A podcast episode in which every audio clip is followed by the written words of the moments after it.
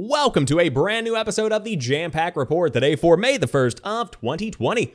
Of course, my name is Samuel Adams, and this is a daily gaming news podcast where my hair gets longer, my neck beard grows thicker, and we continue to quarantine together, diving into the gaming news five days a week, Monday through Friday, right here on YouTube and podcast services around the world. So if you enjoy the show, you like what you see, be sure to hit that subscribe button and keep coming back for more.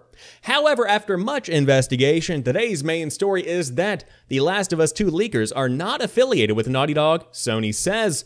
It looks like we have a winner here. Sony has found the perpetrators of this week's leaks. Earlier this week, what appeared to be major spoilers from The Last of Us Part 2 leaked on YouTube and Reddit, and Sony now says it knows who the leakers were, and contrary to widespread online speculation, can confirm that they were not a disgruntled Naughty Dog employee. SIE has identified the primary individuals responsible for the unauthorized release of TLOU2 assets, Sony said in a statement.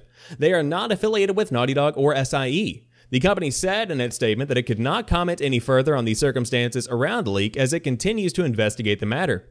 Appearing online last weekend, the leak spoiled major aspects of the game, including its ending.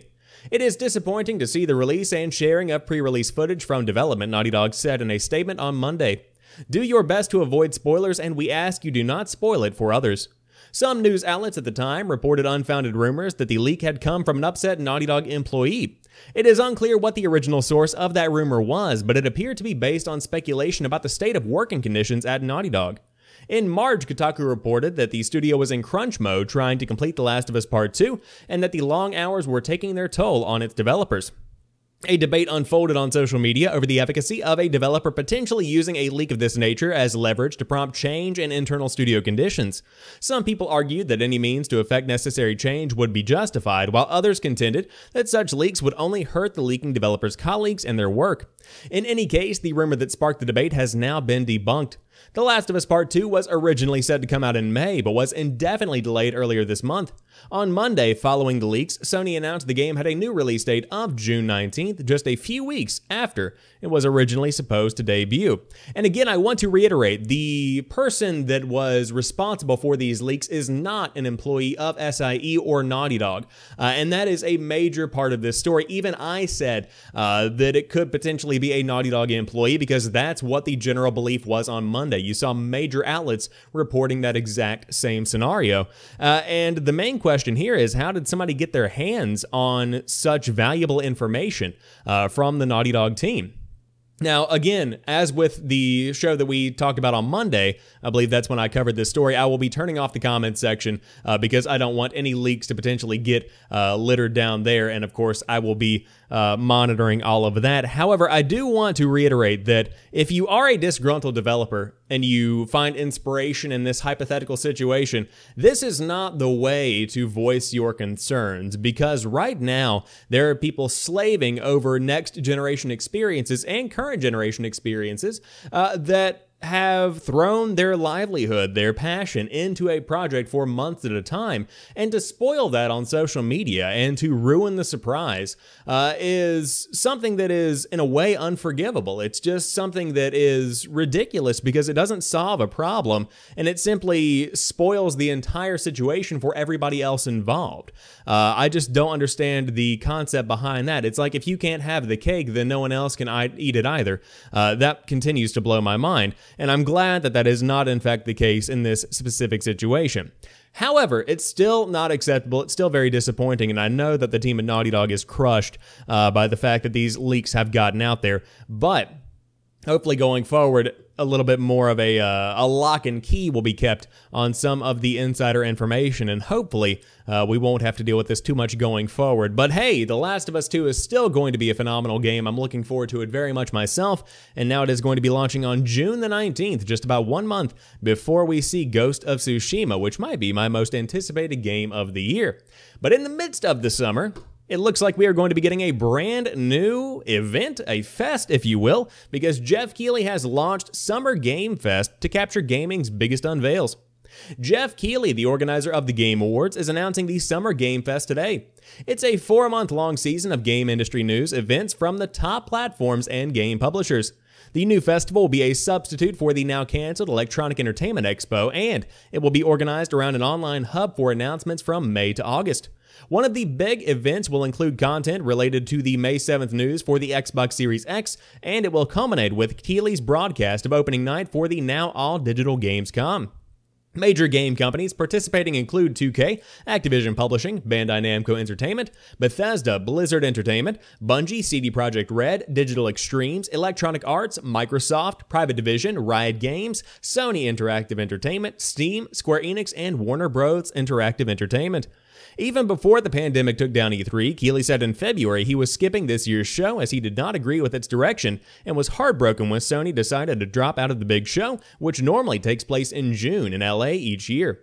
To fill that void, Keighley will use the Summer Game Fest to gather news, support, and game events, and release playable content and demos of select titles on top of other surprises, according to an interview with GamesBeat. E3 was a singular week, but now that things are digital, we can pull everything together into a season from May through August for video game events, Keighley said. I found every game company scattered away from E3, but everyone wanted some unifying principle to pull this industry together.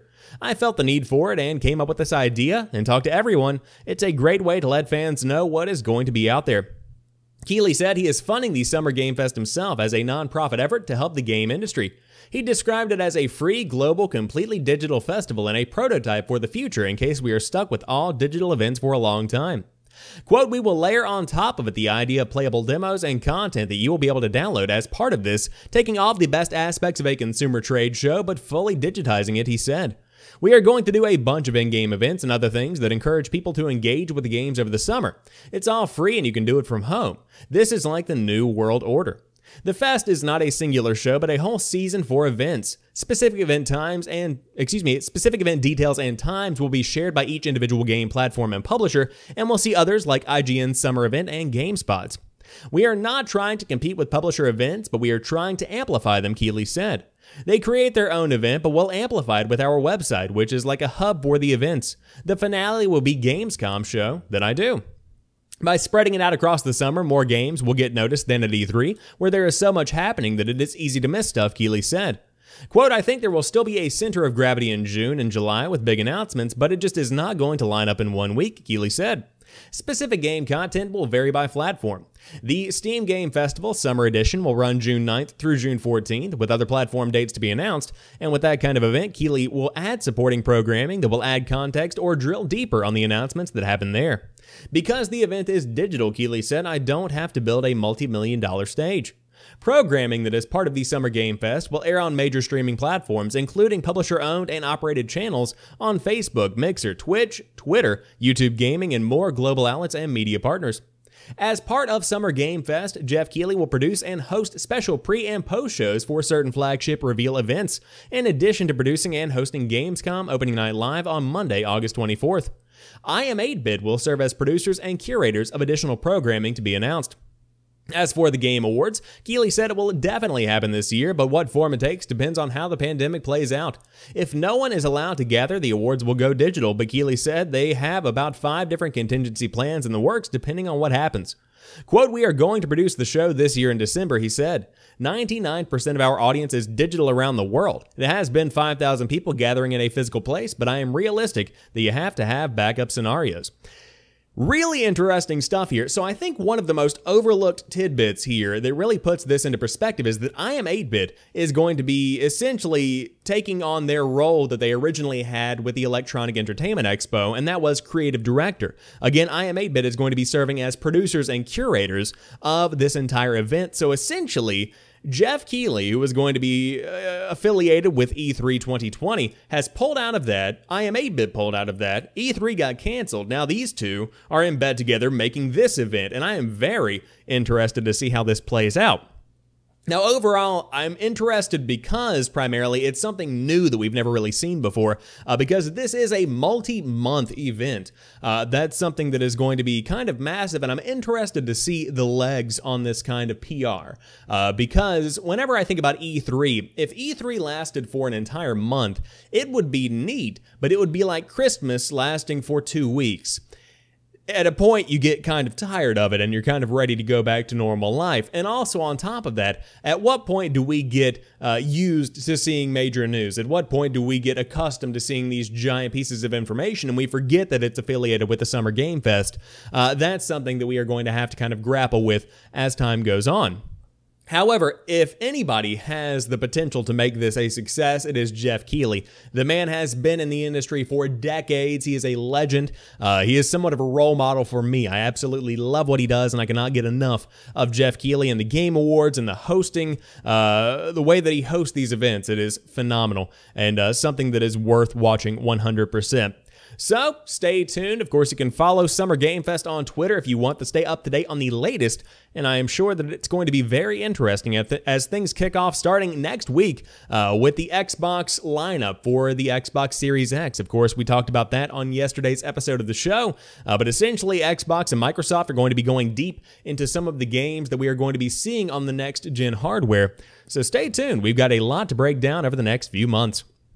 But speaking about Xbox Series X, it looks like it's still on track despite the pandemic, according to Phil Spencer. Uh, now, I was going to read through this entire article, but it gets kind of lengthy. And essentially, what Phil is saying during this interview is that the hardware is still on track. It is the software that's kind of up in the air.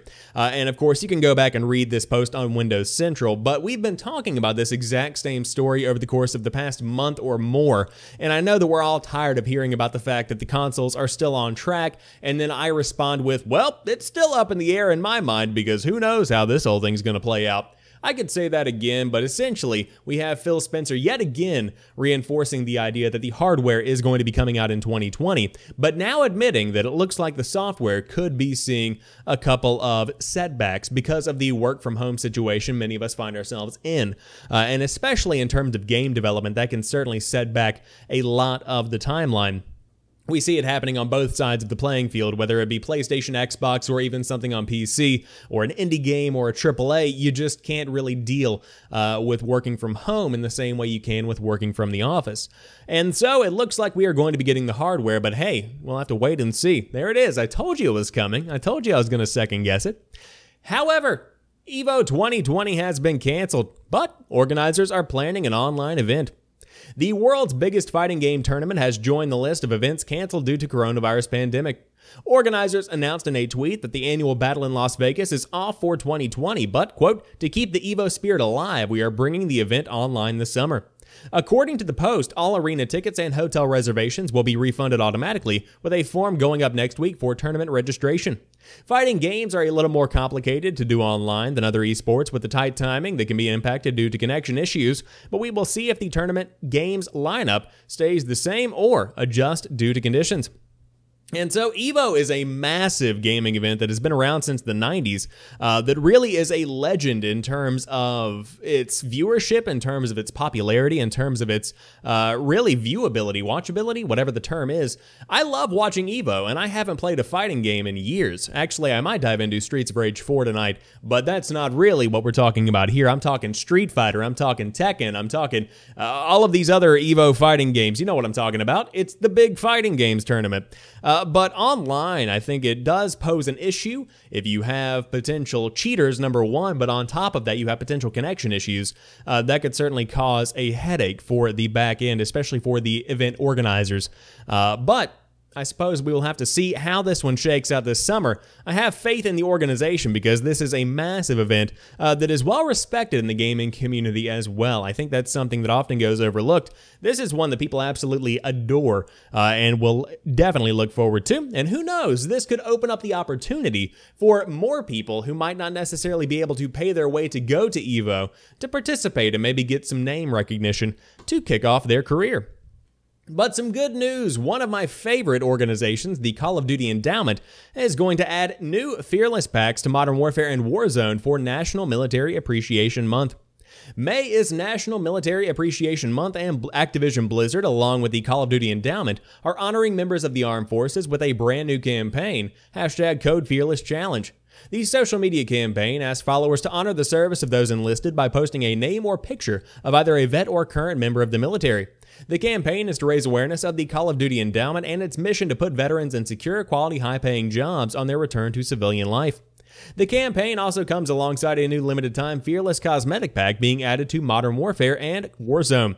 The specific details about the pack have not been announced yet, content, release date, etc., but it is set to go live later this month with 100% of the proceeds going to the Call of Duty Endowment and its efforts. If it follows the trend of previous packs, it will include an emblem, calling card, and other cosmetics for Modern Warfare and Warzone multiplayer. Activision Blizzard donated $2 million to the Call of Duty Endowment as the campaign begins its National Military Appreciation Month. Bobby Kotick, Activision Blizzard CEO and co chairman of the Call of Duty Endowment, said military veterans need our support more than ever. With unemployment rates at all time highs, we know from past experience that veterans will be far more affected than ordinary citizens. With this donation to the Call of Duty Endowment, we find, excuse me, we hope to find jobs for at least 4,000 veterans.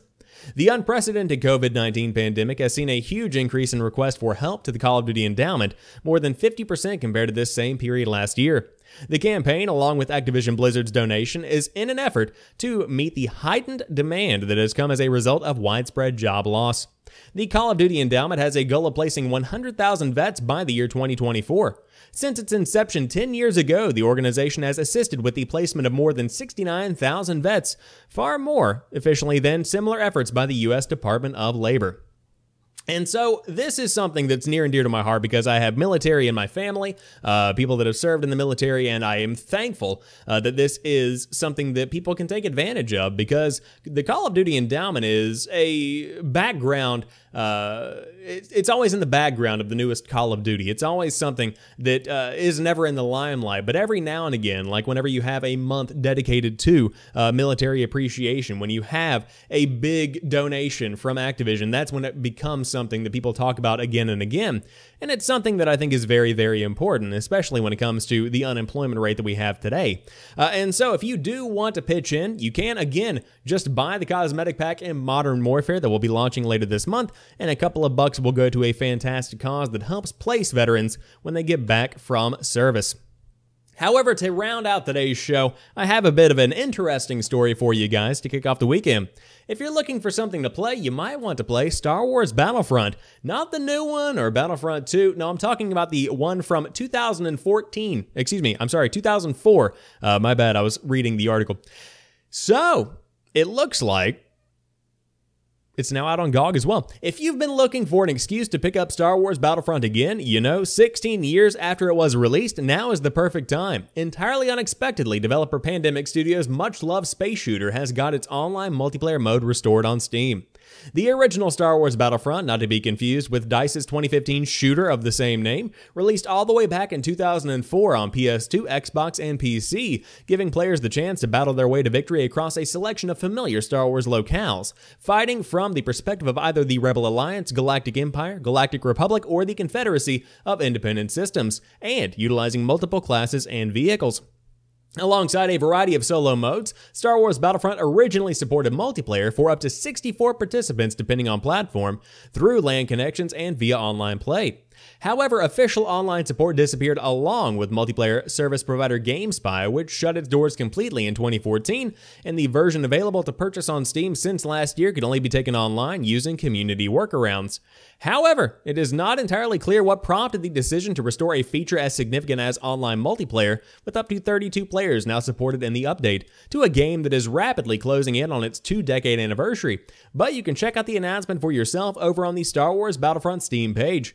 Online multiplayer on Steam has been added to the game, it reads matter of factly before passing on to the next order of business as if it's no big thing.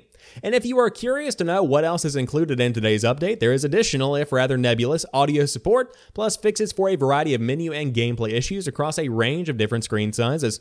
Those eager to relive Star Wars Battlefront's online multiplayer mode can grab the game and dozens of other Star Wars titles just in time for Star Wars Day on May the 4th for 50% off on Steam.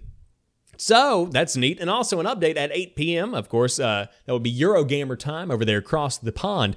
Uh, it looks like the update is now available on GOG as well. Uh, so this is something that is hugely nostalgic for me because I remember playing Star Wars Battlefront and Battlefront 2 uh, way back in the day on the PlayStation 2, and I loved the game.